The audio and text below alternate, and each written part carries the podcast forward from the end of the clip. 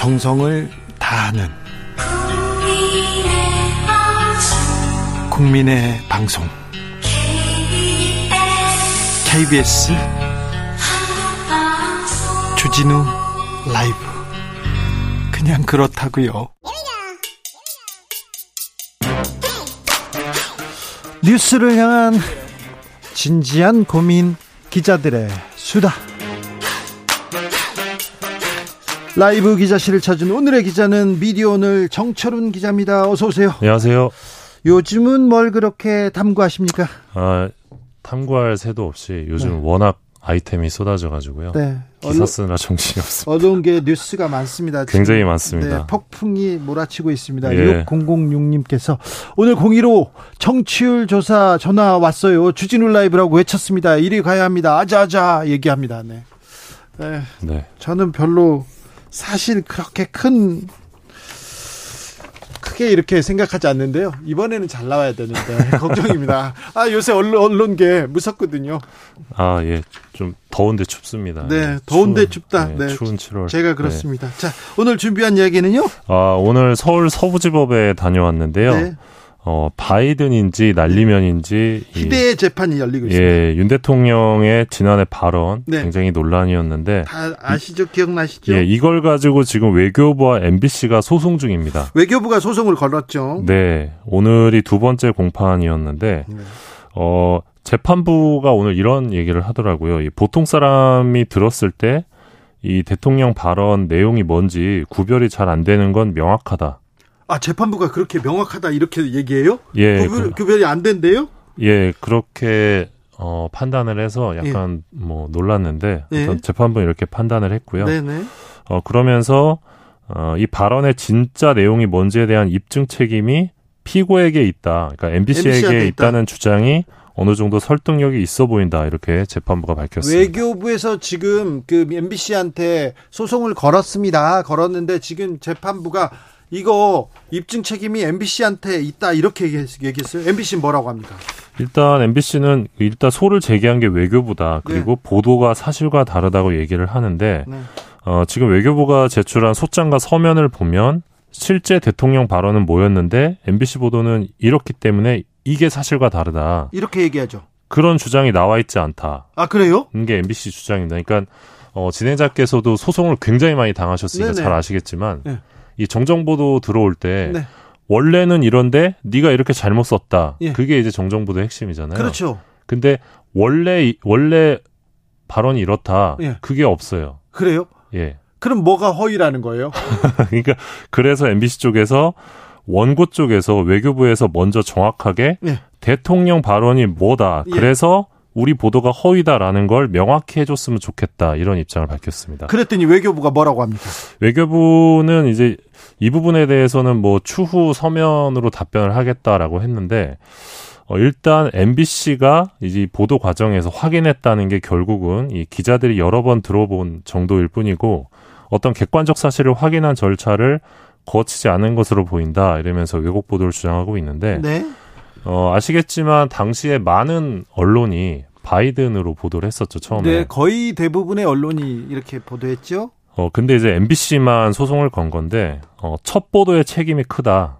네, 그래서 이제 사람들에게 각인 효과를 줬다. 그 그게 이제 외교부의 입장이고 또 어, 한미 동맹의 균열을 어, 실질적으로 만들어서 한미 동맹을 위태롭게 한 게 엠비씨다. 이게 이제 외교부의 입장입니다. 그래서 소송까지 왔는데 어, 이게 참 소송 결과가 어떻게 나올지. 그러게요. 재판부가 오늘 판단한 걸로, 오늘 판단은 한 걸로 보면, 엠비씨, 에이, 외교부 재판, 이거 엠비씨한테 쉽지 않을 수도 있습니다. 그런데요, 음, 이거는 법 외적인 일입니다. 음. 정부가 그, 출범하잖아요. 출범한 일, 이 년은요, 정부가 제기한 소송에서 정부가 이기는 확률이 굉장히 높고요. 그 다음에는 어떻게 좀 바뀝니다. 이런 좀 그런 경향성이 좀 있는데 비비케이 보도 관련해서도 비비케이 다스 보도 관련해서도 거의 대부분 이명박 정부의 일 년 때, 이 년 때는 거의 다 그 정부 측에서 승소했어요. 저도 졌습니다. 그런데 삼 년, 사 년짜는 또 뒤집히는 그런 일도 있었는데 음. 이 보도가 어떻게 될지. 그런데 이 보도가 재판에 갈 일인지. 그러니까 저도 그게 의문인데 아, 이게 이건... 정말 재판에 갈 일인가. 그래서 정말 한편의 블랙 코미디다 이런 생각도 들고. 외교부가 이걸 또 소송을 해야 되는 건지. 대통령실이 하... 그렇죠. 빠지고요. 예, 그래서 이게 사실 외교부의 피해를 인정해줘야 네. 소, 소송이 성립이 되거든요. 그러게요. 예, 그러니까 이 엠비씨 때문에 외교부가 피해를 입었기 때문에 소송을 제기해야 이게 성립이 되는 네. 거여서. 근데 지금 그게 성립이 될지도 좀 그렇게. 지켜봐야 되고요. 아, 대, 저, 비비케이 관련된 재판. 제가 비비케이 수사팀이 수사팀이 수사를 잘못했다는 취지의 메모를 공개했습니다. 그때 아, 비비케이 수사팀장이 김홍일 지금 아. 국민권익위원장이었고요. 예. 그런데 제가 그 보도를 하자 어, 이 자기 수사의 신뢰도 그리고 검찰의 명예를 훼손했다면서 검사들 열 명이 저를 어, 아. 저한테 소송을 제기했었습니다. 되게 유명한 사건이죠. 네, 근데 예. 그 당시에 검사들이 와가지고 저희가 원하는 건 아니었고요. 검사의 명예가 아니라 저쪽 이렇게 청와대의 음. 뜻이었다는 얘기를 저한테 이렇게 전했었는데 이것도 외교부가 나섰어요. 좀 비슷한데. 네, 뭐 아무튼 이러다가 나중에는 이제 그 음성 대통령의 음성을 이제 어, 전문 감정까지 해야 되는 건 아닌가. 전문 감정 하겠죠. 재판 들고요. 얘기 중요한 재판이어서 계속 네. 좀 들려주십시오. 다음 알겠습니다. 이야기는요. 어, 검사들 얘기가 잠깐 나왔었는데. 네. 어, 현재 방통위원장 유력 후보로 거론되는 이동관 특보 네. 어, 과거 이명박 정부 홍보수석 시절에 국정원과 공모해서 엠비씨 방송장악을 기획했다는 내용의 검찰 수사 보고서가 최근 언론을 통해 알려져 네. 파장이 있습니다. 그때 문건도 있었고요. 문건에 예. 대한 수사가 있었습니다. 그런데 수사 보고서가 최근에 보도됐습니다. 예, 그리고 그 수사 보고서가 이천십칠 년 말에 작성이 됐는데 네. 당시 서울중앙지검장이 하필 또 윤석열 대통령이어서 이, 부부, 이 수사는요 윤석열 검사 한동훈 검사가 주도했습니다. 음, 그래서 좀 논란이 증폭되고 있는데요. 네. 어, 국정원 불법 사찰 관련 검찰 수사 기록을 보면 서울중앙지검이 이천십칠 년 십일월에 이 엠비씨 방송장악 관련 청와대 홍보수석실 관련성 검토라는 어, 제목의 수사보고서를 작성합니다. 네. 어, 이천십, 이천십 년 삼월에 국정원이 작성한 이 엠비씨 정상화 전략 및 추진 방안 문건에 대해서 어, 판단을 한 보고서인데 이 청와대 홍보수석실이 실질적인 문건 작성 지시자로 추정된다. 네. 이 대목이 있고요. 홍보수석실에서 국정원을 통해 엠비씨에 대해 청와대의 지시를 잘 따르는 경영진을 구축하고 이 정부 비판 방송을 제작하는 기자, 피디, 간부를 모두 퇴출시키는 등 이 방송장악 계획을 세운 것으로 판단된다. 이렇게 검찰이 작성을 합니다. 검찰이 수사를 통해서 이렇게 보고서를 만들었습니다. 그런데 예. 참 청와대에서 방송국의 경영진을 바꾸고 기자, 피디, 간부진 모두 퇴출시켜라. 이런 지시를 내렸습니다. 이런 보고서가 있습니다. 또 예, 검찰 예. 보고서, 수사 보고서 또 읽어보겠습니다. 예, 당시 이제 엠비씨 담당 국정원 정보수집관, 그러니까 예. 방송사, 언론사마다 국정원 담당들이 있거든요. 하나씩 있습니다. 예. 한 명씩 있는데요. 한 명씩 어, 케이비에스, 엠비씨, 에스비에스 같은 큰 언론사는 한 명씩이고요. 어, 신문사도 대형 신문사는 한 명. 그런데 조금 작은 언론사는 두 명. 뭐 그리고 잡지 같은 경우는 서너 명 이렇게 이렇게 맞습니다. 담당자들. 예. 그때 누가 했는지 어떤 사람인지 저 다 알아요. 네. 네, 맞습니다. 다 만났거든요. 그 정보수집관 진술이 있었는데 네. 어, 이 문건은 청와대 홍보수석실에 보고하기 위해 만든 거다. 네. 그리고 당시 홍보수석 이동관은 어, 이 문건을 한 번 보고 버리려고 만든 게 아니라 엠비씨에 전달해서 이 정권의 구미에 맞는 프로그램을 방영하고 친정부적 사람을 출연시키려고 한 것이다. 이동관과 김재철이 엄청 친한 사이다. 이렇게 진술했습니다. 엠비씨 담당 국정원 직원 아이오라고 하는데요. 이 사람 매우 베테랑입니다. 베테랑이 그때 이런 상황이었어요. 그렇게 검찰 조사에서 네. 진술을 했어요. 그런데 이 검찰 수사가 네. 어, 언론 비서관실 행정관 참고인 조사선에서 끝나버립니다. 에? 가다 말았네요? 예. 왜 그랬을까요? 어, 그러니까요. 근데 이 국정원이 작성했던 그 문건대로 실제로 김재철 엠비씨 사장 체제에 그대로 시행이 된 것들이 적지 않습니다. 네. 그래서 사태는 굉장히 심각하다고 볼 수 있는데 어, 이 부분을 두고 이제 검찰조차도 그 당시 이동관 홍보수석이 방송장악 문건의 배후임에 명확히 한 것이다. 이런 지적이 일단 나오고 있고요. 네. 어, 이와 관련해서 윤석열 정권 언론장악 저지 야사당 공동대책위원회는 입장을 내고 이 방송장악을 위한 홍보수석실의 지시사항, 이행실태, 국정원 직원 진술, 구체적 정황 자료 모두 있었는데 당시 서울중앙지검이 꼬리 자르기 수사를 했다.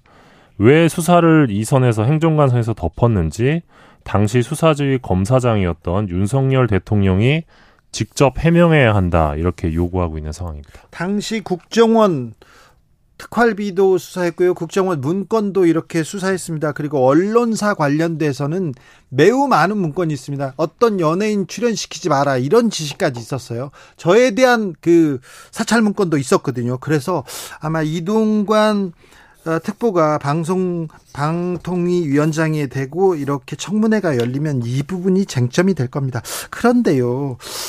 왜, 음, 윤석열 서울지검은 국정원도 기무사도 그리고 그때 당시 청와대 홍보수석실 이런 수사를 했는데 그때 자기가 수사했던 사람들을 이렇게 계속 이렇게 중용하는지 그거는 또 이거는 어떻게 봐야 될지. 네, 마지막으로 만나볼 이야기는요. 아, 예. 그 여기서 끝날 줄 알았는데 네. 문체부가 문재인 정부에서 만든 정부안고 지표 운영 방식 전면 재검토한다고 했는데요. 네. 오늘 박보균 문체부 장관이 국회에서 이 에이비씨 제도가 좀 더 보완 정비된다는 걸 전제로 에이비씨 지표를 다시 사용하는 문제를 검토하고 있다 이렇게 밝혔습니다. 아, 그 에이비씨 제도가 거의 좀 말이 안 된다, 문제가 있다, 신뢰하기 어렵다고 해서 다르게 바꾸겠다고 했는데 다시 에이비씨를 쓰겠다고요? 예, 그러니까 유료부수 조작 논란이 굉장히 거셌고 그래서 지금 정책적 활용이 중단된 상황인데 네. 이걸 다시 부활시키려는 움직임이 있어서 좀 논란이 예상됩니다. 네. 국정원도 그렇고요. 전경련도 그렇고요. 다시 에이비씨까지 이렇게 다시 살아나나요? 그런 생각. 뭔가 그 퇴행의 연속이라는 좀 우려가 드는데요. 어, 조금 이런 부분도 어, 바, 바뀌게 됐던 이유들이 다 있으니까요. 네네. 예, 생각이 있겠죠. 충분한 수기를 거쳐가지고 네. 정책적 결정을 해주셨으면 좋겠습니다. 아, 생각이 있겠죠. 어떤 정책을 네. 펼치려는지 어떻게 이렇게 또 운영하려는지 좀 지켜보겠습니다. 좀 네. 어, 그림이 그려지는 대로 정철운 기자하고 다시 또 알려드리겠습니다. 미디어오늘 정철운 기자 함께했습니다. 감사합니다. 고맙습니다. 교통정보센터 다녀올까요? 임초희 씨.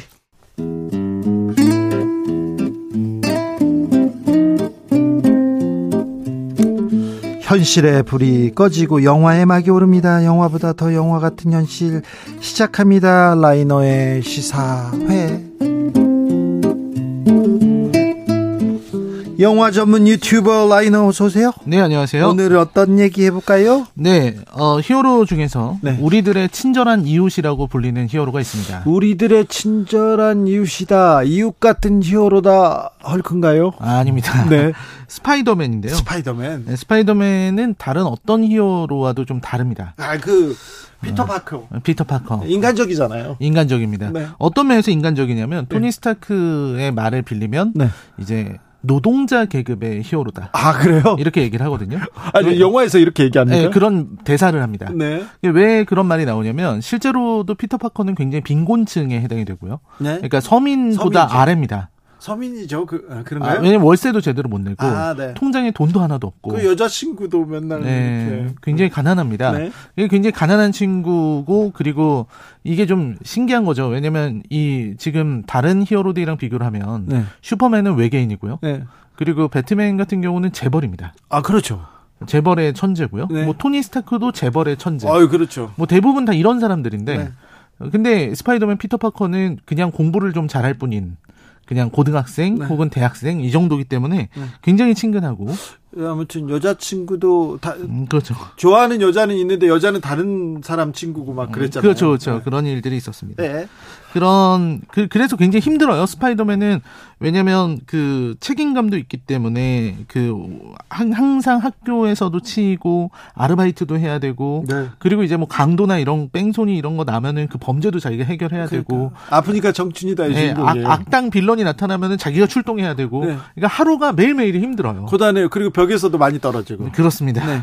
그런데 우리가 스파이더맨 하면은 방금 말씀드린 이 피터 파커를 네. 떠올리기 마련인데요. 어, 그리고 그동안의 스파이더맨이 전부 다 피터 파커였습니다. 아, 그렇죠. 예, 샘 레이미가 만든 토비 맥과이어도 피터 파커였고요. 어, 그렇죠. 어메이징 스파이더맨의 앤드류 가필드도 피터 파커였고 네. 지금 톰 홀랜드도 피터 파커인데요. 네. 근데 이 코믹스 세계에서는 이십일 세기 들어서 이 대 스파이더맨이 나왔습니다. 이 대 아, 스파이더맨이? 네, 바로 마일스 모랄레스라는 인물인데요. 아, 이제 피터 파커가 스파이더맨 아니에요?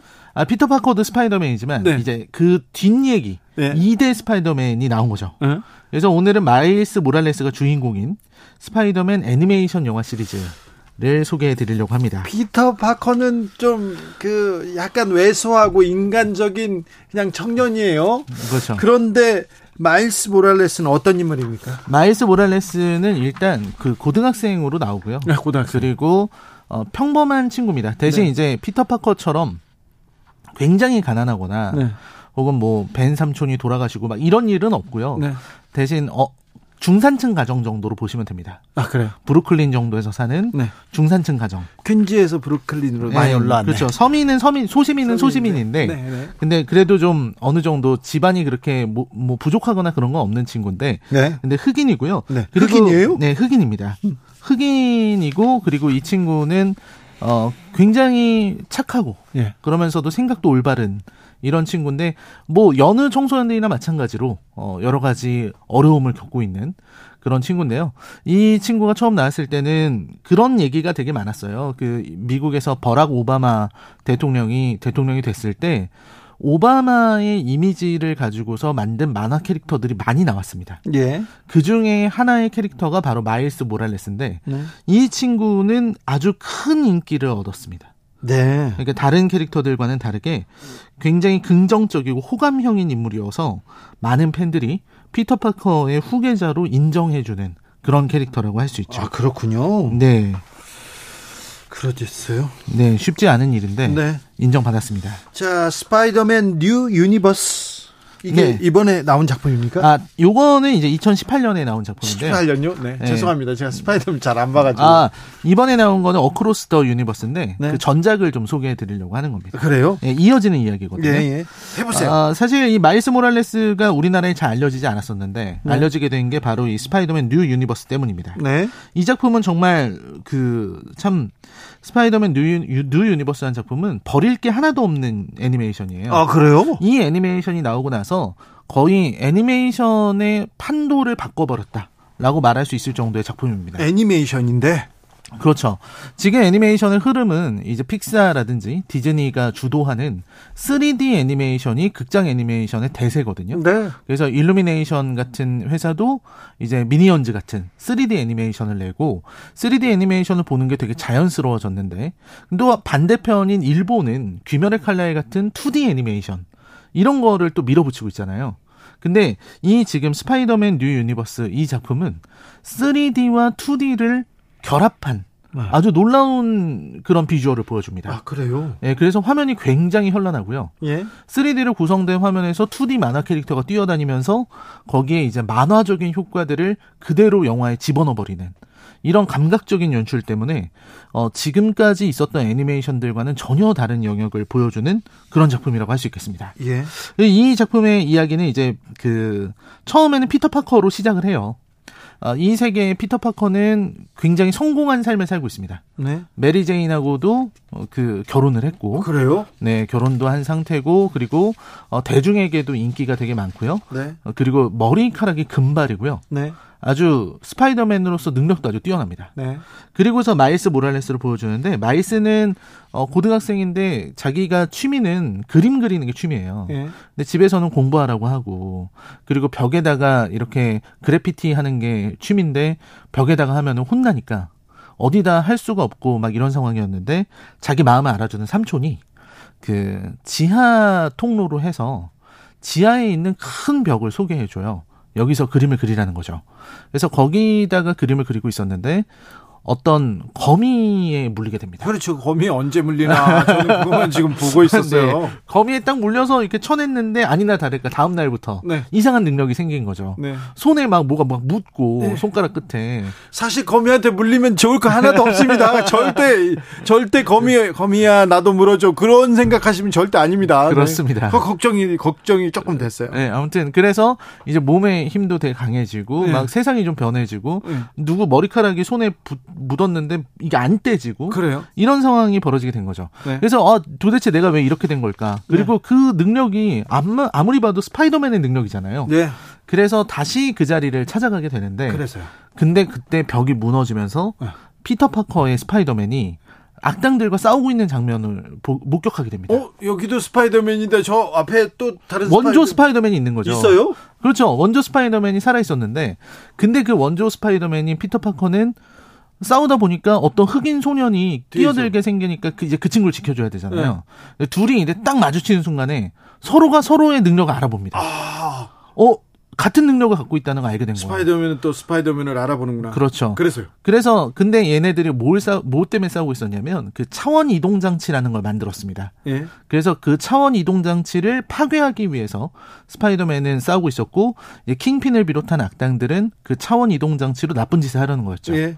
그래서 스파이더맨이 차원 이동 장치를 부수려고 하다가 어, 끼어든 마일스를 구해내기 위해서 무리를 해야 했고 네. 그 상황에서 피터 파커는 적들에게 패배하고 네. 사망하게 됩니다. 아이고. 대신 이제 마일스를 지키는 데는 성공한 거죠. 그렇군요. 그러면서 자연스럽게 마일스의 시대로 넘어가는군요. 그렇죠. 그래서 마일스는 원래는 스파이더맨은 항상 벤 삼촌이 돌아가신 것 때문에 각성하지 않습니까? 네. 마일스는 자기가 머뭇거려서 네. 자기 힘을 잘 몰라서 피터 파커가, 피터 파커가 자기가 동경하는 스파이더맨이 네. 자기 때문에 죽었다라는 생각을 갖게 되는 거죠. 그래요? 그래서 내가 그의 뒤를 이어야겠다. 네. 내가 제이의 스파이더맨이 돼서 내가 이제 악에 맞서서 네.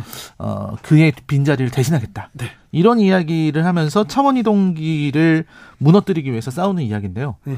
여기에서 이제 그 다른 세계의 스파이더맨들이 이 마일스를 도우러 나타납니다. 스파이더맨이 또 나와요? 때로 아, 그렇죠. 나와요? 이번엔 때로 나옵니다. 거미 때네. 그렇죠. 네. 근데 이들이 왜 오게 됐냐면 그 차원이동기 때문에 이 네. 세계로 오게 된 건데요. 거기서는 이제 피터 B. 파커라고. 네.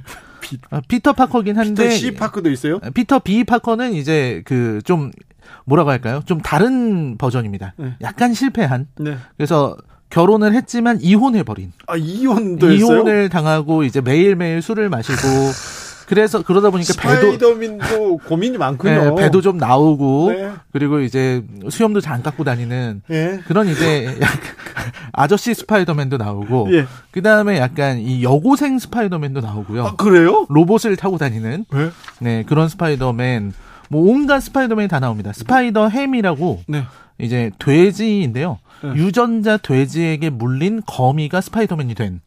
이런 아, 캐릭터도 나오고 이따가 블랙핑크 좋아하는 스파이더맨도 나올 것 같은데 네, 스파이더 느와르라 그래서 느와르 네, 느와르 쪽 세계의 스파이더맨도 나옵니다. 네, 백대현님께서 라이너님 오늘 마, 목소리가 아주 신났어요. 히어로물만 나오면 베리베리 매우 매우 흥분하시는 것 같아요. 얘기하시고요. 아니 저 저는 히어로물을 그렇게 좋아하진 않는데. 어 그러게요. 근데 이 스파이더버스 이 이 스파이더버스 애니메이션 시리즈 네. 이 작품은 꼭 좀 추천을 드리고 싶습니다. 다기님께서 아 애니메이션 안 봤어요. 안 봤는데 한번 봐야 할까요?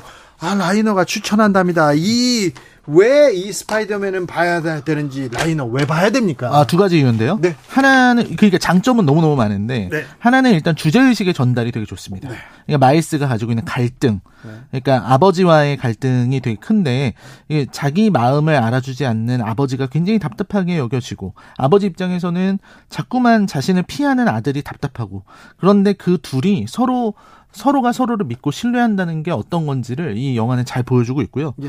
무엇보다 좋은 거는 이런 겁니다. 스파이더버스 애니메이션은 정말 그 음악이라든지 네. 효과, 액션의 구성 이 모든 부분이 너무 완벽해서요. 한번 꼭 보실 만한 가치가 있어요. 왜냐면 이게 새로운 애니메이션의 문법이 탄생했다고 볼 수 있는 거거든요. 매우 완성도가 높다는 얘기를 여기저기서 들었습니다. 네. 그래서 이 영화, 이 작품들, 스파이더맨 뉴 유니버스, 그리고 지금 개봉한 어크로스 더 유니버스를 보시면은 어떤 시대가 변하는 과정을 지금 눈으로 화, 목도하실 수가 있습니다. 그래요? 네.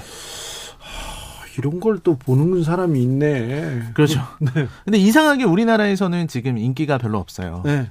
전 세계적으로는 진짜 굉장한, 어, 예, 굉장한 흥행도 하고 평가도 너무 엄청나서 정말 난리가 났다고 할 정도인데 네. 이상하게 유독 우리나라에서는 좀 흥행이 잘 되지 않고 있습니다. 아무튼 애니메이션 시대의 새로운 문법이라고 합니다.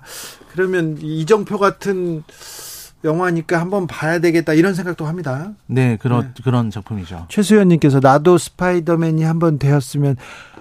그렇다고 거미 이렇게 손에다 올려놓고 막 물고 그, 그 절대 안 됩니다. 거미를 먹어도 안 되고 수족관 물도 절대 안 됩니다. 그런 건 안 됩니다. 네. 이게 영화니까요. 네, 그리고 스파이더맨이 되는 게 그렇게 좋은 건 아닐 수도 있습니다. 그래요? 스파이더맨은 항상 외롭고 네. 늘 소중한 사람을 지키지 못해서 네. 상처를 입고 살아가는 되게 불쌍한 히어로이기 때문에 네.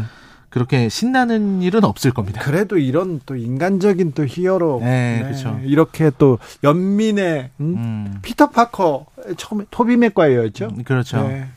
이렇게 좀 지켜주고 싶고, 지켜주고 싶고, 네. 혼자 외로워하고 혼자 이렇게 앉아 있으면은 네. 가서 어깨라도 좀 두드려주고 싶은 그런 그러자. 친구죠. 밥이라도 뭐 사주고 싶어요. 해장국이라도 먹이고 싶은 해장국. 그런 히어로인데. 네. 네, 아무튼 시사회 오늘은 스파이더맨 애니메이션 영화 시리즈 라이너와 함께 살펴봤습니다. 라이너 감사합니다. 네, 고맙습니다. 스파이더맨을 봤습니다. 그래서요, 저희는 거미의 어른아이 들으면서. 아, 여기서 물려가, 물러가려고 합니다. 아, 청취율 조사 기간입니다. 공일오 전화 오는 거 아시죠? 네. 아시면요. 케이비에스에 아주 큰 힘이 될 거라고 생각합니다. 선물 드리고 있어요. 주진우 라이브 홈페이지에서 게시판 이렇게 들어가 보시면요. 선물 드리고 있으니까 거기서 아, 치킨 찾아가시면 됩니다. 저는 내일 오후 다섯 시 오 분에 주진우 라이브 스페셜로 돌아옵니다. 스페셜 이번에도 알차입니다. 그러니까 내일 만나겠습니다. 지금까지 주진우였습니다.